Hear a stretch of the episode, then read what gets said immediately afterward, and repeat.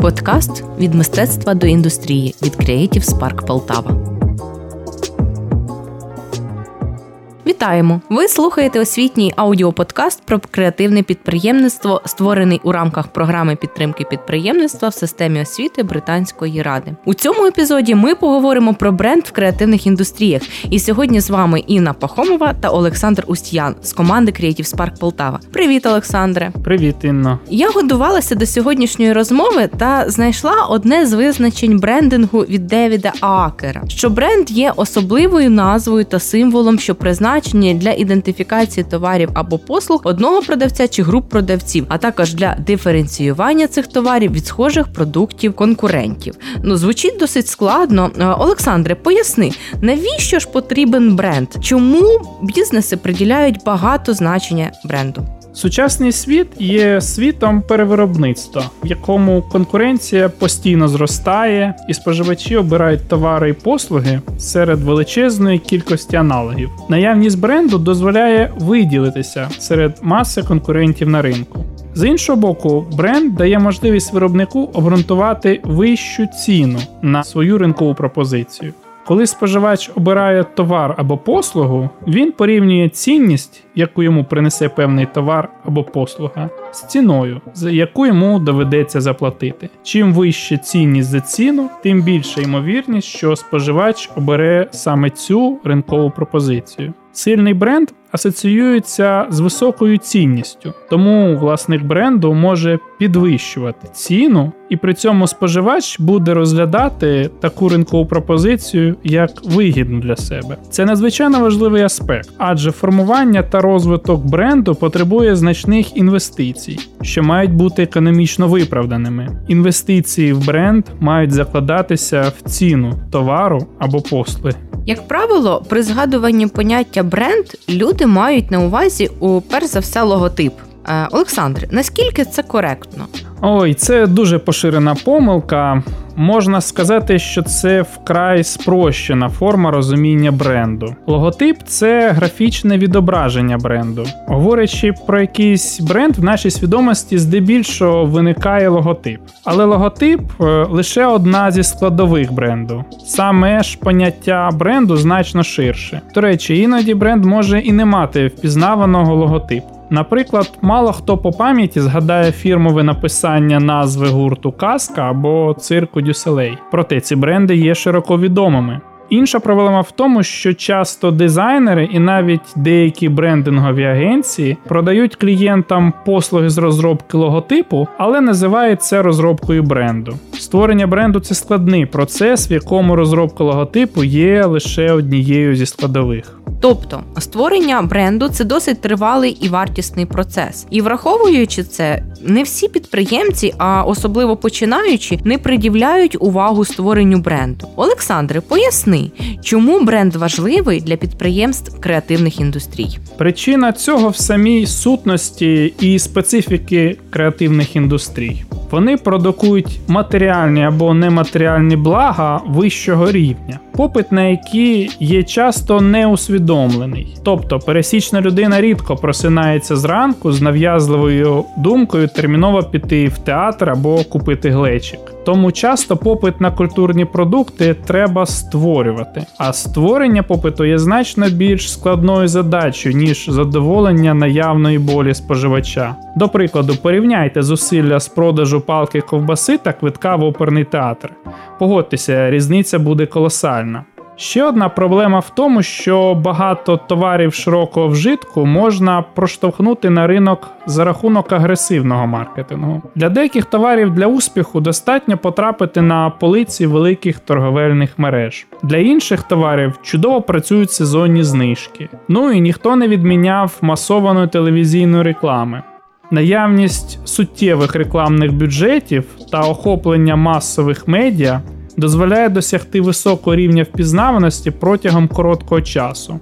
Для більшості культурних продуктів всі ці інструменти не є актуальними, тому доводиться працювати більш тонко та максимально ефективно розподіляти вкрай обмежені бюджети. Ще один аспект, який треба врахувати, це бідність українського ринку. Платоспроможний попит є обмеженим. Більшість культурних продуктів можуть забезпечити нормальний дохід для своїх творців лише в преміальному сегменті ринку, але там далеко не порожньо. Чи просто українським модним брендам конкурувати з французькими чи італійськими колегами? Не думаю.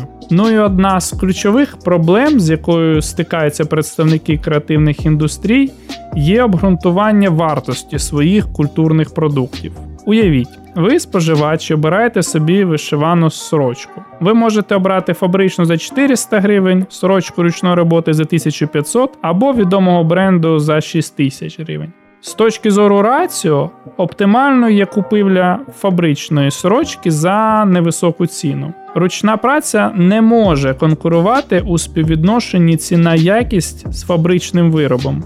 Тому шлях тут один: збільшувати цінність речі за рахунок емоційної складової і за рахунок цього обґрунтовувати вищу ціну. Бренд є чудовим прикладом такого емоційного довіску. Чим більш відомим бренд, тим більше споживачі готові платити за його продукти. Мені здається, що культурні продукти є чимось таким вишуканим, доступним і зрозумілим не кожному. Тому мені здається, ми не можемо порівнювати брендинг культурних продуктів з мас-маркетом. Тож е, в чому полягає специфіка брендингу саме культурних продуктів? Я би підкреслив тут кілька моментів. По-перше, Часто цінність культурних продуктів не є очевидною. Часом вони є унікальними та відображають особливості бачення їх творця. Тому брендинг культурних продуктів часто зводиться до особистого бренду їх творця. І це потребує активної залученості майстра в процес. Найманий піарник навряд чи зможе розповісти про ваш продукт так, як ви самі тому що він це не ви. Він не відчуває цей продукт так глибоко. Є, звичайно, виключення. У Пола Маккартні є власна компанія, яка веде його комунікаційну політику. Але ж не у всіх є такий ресурс. І другий аспект, я впевнений, що все одно Пол Маккартні залучений до цього процесу. Бо якщо поглянути на його інстаграм, ви знайдете багато дуже особистого, навіть домашнього контенту. По-друге, це акцент на історії та емоціях. Це може бути історія окремої людини, кількох осіб, які стоять за створенням певного культурного продукту. Ця історія має бути цікавою та відрізнятися від історій подібних продуктів. До прикладу, подивіться на бренд бовняних виробів Гушка. Вони акцентують увагу на тому, що всі вироби створюються за автентичними гуцульськими техніками, високо в горах, на лоні природи. Тут і екологічність, і ручна робота, і відсил до національної ідентичності та регіонального колориту. А наскільки душевною є їх слоган: з нами ви в теплі? А хто в теплі, той в любові. Ось історія, яка запам'ятовується. До речі, в Австралії навіть функціонує спеціальна платформа Garland, яка публікує історії, які стоять за особистостями і виробами місцевих майстрів різного профілю від килимарів до ювелірів. Таким чином, споживачі краще розуміють цінність їх виробів. І пошук такої історії своєї унікальності є дуже важливим. Нещодавно слухав один із епізодів подкасту The 21st Century Creative. До речі, всім рекомендую, хто володіє англійською мовою. Так от цей епізод був присвячений маркетингу. І гостя автора, маркетологиня, що спеціалізується на сфері креативних індустрій, якраз торкалася теми маркетингу митця. Проблема в тому, що сучасне інформаційне поле дуже перевантажене інформацією. Контентом вже нікого не здивуєш. Треба шукати якусь свою специфічну тему, якій присвячувати контент. І ця тема має бути відображенням творця. Це може бути якась вузька тематика, але навколо якої можуть об'єднатися люди, яким ця ідея також відкликається. До прикладу, подивіться на інстаграм співзасновника креативної агенції Банда Павла Жреца. Це зовсім не типовий аккаунт для респектабельного бізнесмена. Там багато креативу, якогось відвертого трешу та специфічного гумору. Або той самий Чичваркін, така ж сама ситуація. Вони щирі в своїх постах і знаходяться люди, яким це цікаво. Чичваркіна вже біля мільйона. Також варто активно залучати свою аудиторію у взаємодію з творцями і їх креативними продуктами. Наприклад, для сфери народних художніх промислів ключовим напрямом стає активне споживання, тобто різноманітні майстер-класи, де люди пробують своїми руками щось зробити. Таким чином, споживачі отримують емоції від оригінального дозвілля, і майстер одночасно виконує роль аніматора і вчителя. З іншого боку, Після таких майстер-класів споживачі краще розуміють цінність виробів, бо усвідомлюють, скільки потрібно вчитися, щоб створити виріб, і скільки часу потрібно власне для створення одного виробу.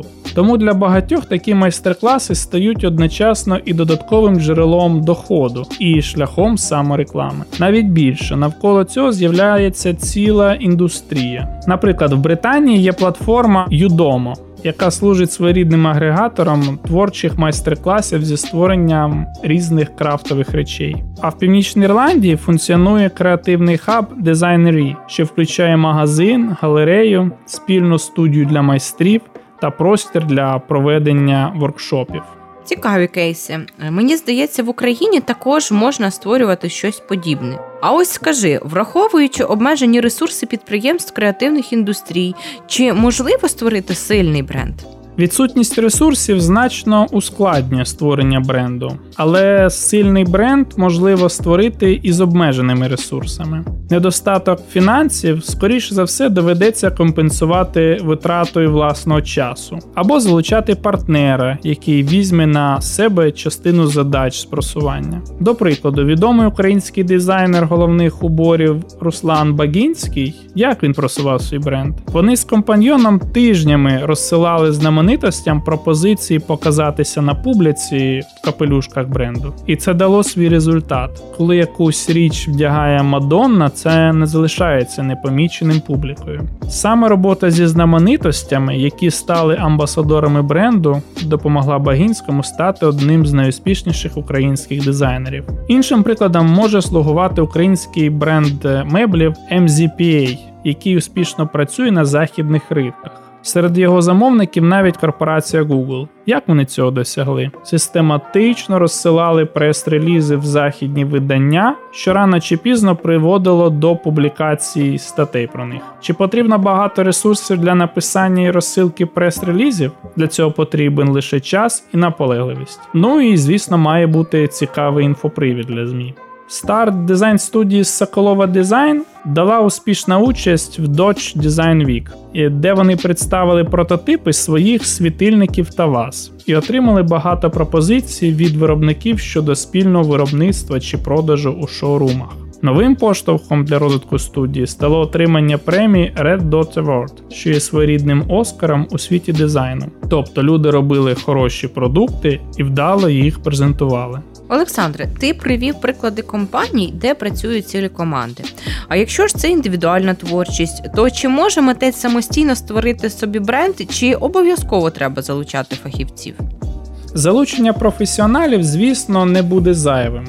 І для вирішення якихось окремих задач, наприклад, е, розробки того ж логотипу, доцільно залучити професійного дизайнера. Але якщо ми говоримо про ідейну сутність бренду, 99% випадків митці початківці не зможуть найняти топову брендову агенцію, яка може сильно зануритися в проект. Просто там мова йде про зовсім інші бюджети. Далеко не всі компанії середнього та великого українського бізнесу готові оплачувати послуги професійних брендингових агенцій. Тому все одно більша частина роботи буде на самому митцю, і тому більшість українських креативних брендів є доморощеними. І тут ще постає інше питання.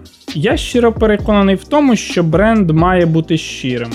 Він має відображати цінності та бачення власника. Я не вірю, що якась агенція ззовні може без розуміння контексту створити сильний бренд. Скоріше за все, це буде якась стандартна рафінована картинка, яка не буде відображати особистості митця. Поясню на прикладі: уявімо, що якийсь іміджмейкер порадить співачці Альона Альона змінити образ на гламурну світську левицю типу Перес Хілтон. Як довго вона зможе грати цю роль і прикидатися? Думаю, що недовго. Люди добре відчувають нещирість. Брендів це також стосується. Бренд це як людина з її специфічними рисами, унікальністю. Тобто бренд митця має відображати його особистість. Креативні індустрії в Україні на початку розвитку. Хтось займається мистецтвом все життя і вирішив його комерціоналізувати, а хтось просто почав приділяти увагу більше власним хобі, яке переростає на бізнес. Тож з чого варто почати створення власного бренду креативним підприємцям?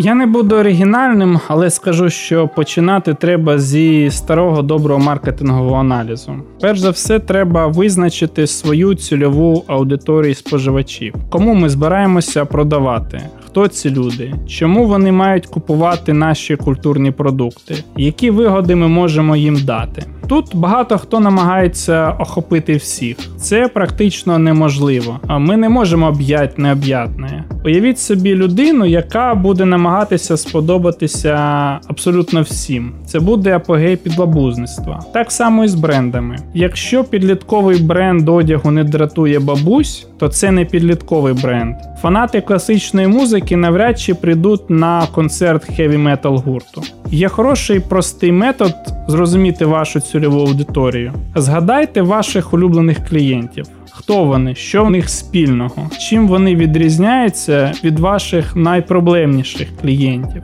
Після того, як ви визначили цільову аудиторію, ми маємо визначити наше позиціонування. Тобто ми маємо визначити, чим ми будемо відрізнятися від конкурентів, чим ми краще за них. Чому мають обрати нас, а не конкурента? Чому ми маємо піти на концерт Дзідзьо, а не на Ніно Матвієнко? І навпаки, це двоє артистів мають абсолютно різне позиціонування. І знову таки, позиціонування має ґрунтуватися на наших особливостях, які ми будемо транслювати світу. Євгенія Гапчинська не буде писати морські пейзажі. Лесь Подерев'янський завжди буде матюкатися. Це їх позиціонування. Ми чуємо їх прізвище і знаємо, що очікувати від їхньої творчості. І лише коли ми визначимося, умовно кажучи, ми умні чи красиві, ми можемо переходити до створення атрибутів бренду. Припустимо, е, ми це все зробили. Що далі? Як перетворити умовно торгову марку на бренд? О, тут починається процес, якому немає кінця. Ми можемо собі придумати геніальний бренд, який переверне ринок. Але наші плани це одне, а реальність буває зовсім інша. Тут я не готовий дати якийсь простий рецепт. Думаю, що його не існує в принципі, тому що кожна ситуація унікальна по-своєму. Проте є кілька золотих правил. По-перше, ми маємо транслювати через усі канали комунікації одні й ті самі повідомлення протягом тривалого часу. Всі ми споживачі постійно перевантажені інформацією. На нас щодня звалюються сотні рекламних повідомлень. Скільки з них ви можете згадати, рекламу яких брендів ви бачили сьогодні, а на кожен контакт з вами були витрачені гроші. Саме тому важлива сталість повідомлення та системність комунікації. Тобто ми маємо транслювати взаємоузгоджені повідомлення через максимальну кількість каналів комунікації. Уявіть, що ми сьогодні кажемо, що ми умні, а завтра красиві, а через місяць кажемо, що ми рожевий єдинорог. Споживачі просто заплутаються і не запам'ятають нічого взагалі. Великими брендами не стають швидко, це потребує тривалого часу. Вам знадобиться кілька контактів зі споживачами, перш ніж вони запам'ятають вас. Ще кілька, щоб сформувати позитивне відношення до бренду. Це як спілкування між людьми. Ви ж не запропонуєте одружитися на першому побаченні. І ця комунікація бренду зі споживачами не завершується першою купівлею. Вона буде продовжуватися постійно. І вам потрібно нагадувати про себе, щоб вас не забули. І так це коштує багато зусиль і грошей. Саме тому ми визначали нашу цільову аудиторію, щоб точково на неї націлюватися. Саме тому нам потрібно вдале позиціонування, щоб нас запам'ятали з третього рекламного контакту, а не з десятого. Знаєте, як кажуть, з грошима кожен дурень може, а ти без грошей спробуй. Саме тому креативним індустріям здебільшого доводиться креативити, бо в них немає достатніх коштів, щоб про них кричали з кожного кутка. Ну ось ми визначилися з концепцією бренду, можливо, навіть його візуалізували. В нас все готово. Тепер треба, щоб про нього дізнався увесь світ. Тож як правильно розказати про себе і через які канали доцільно просувати бренд. Митець має просувати себе через канали, якими користується його цільова аудиторія. Якщо наша цільова аудиторія підлітки, то TikTok має бути пріоритетом номер один.